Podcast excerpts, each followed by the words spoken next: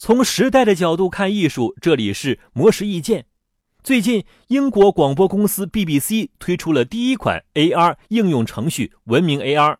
它是 BBC 文明系列节目的伴随产品，能够让用户在虚拟展览中探索来自英国各地博物馆的历史文物。目前，该应用程序包含的展品有来自托基博物馆的埃及木乃伊、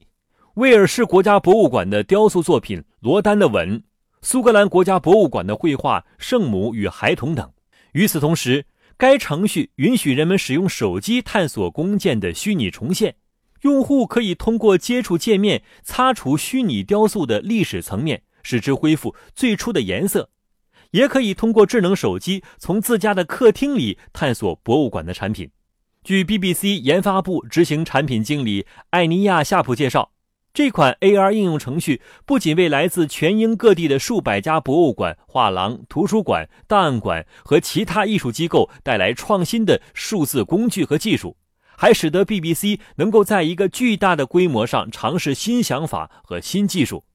以上内容由模式意见整理，希望能对您有所启发。模式意见每晚九点准时更新。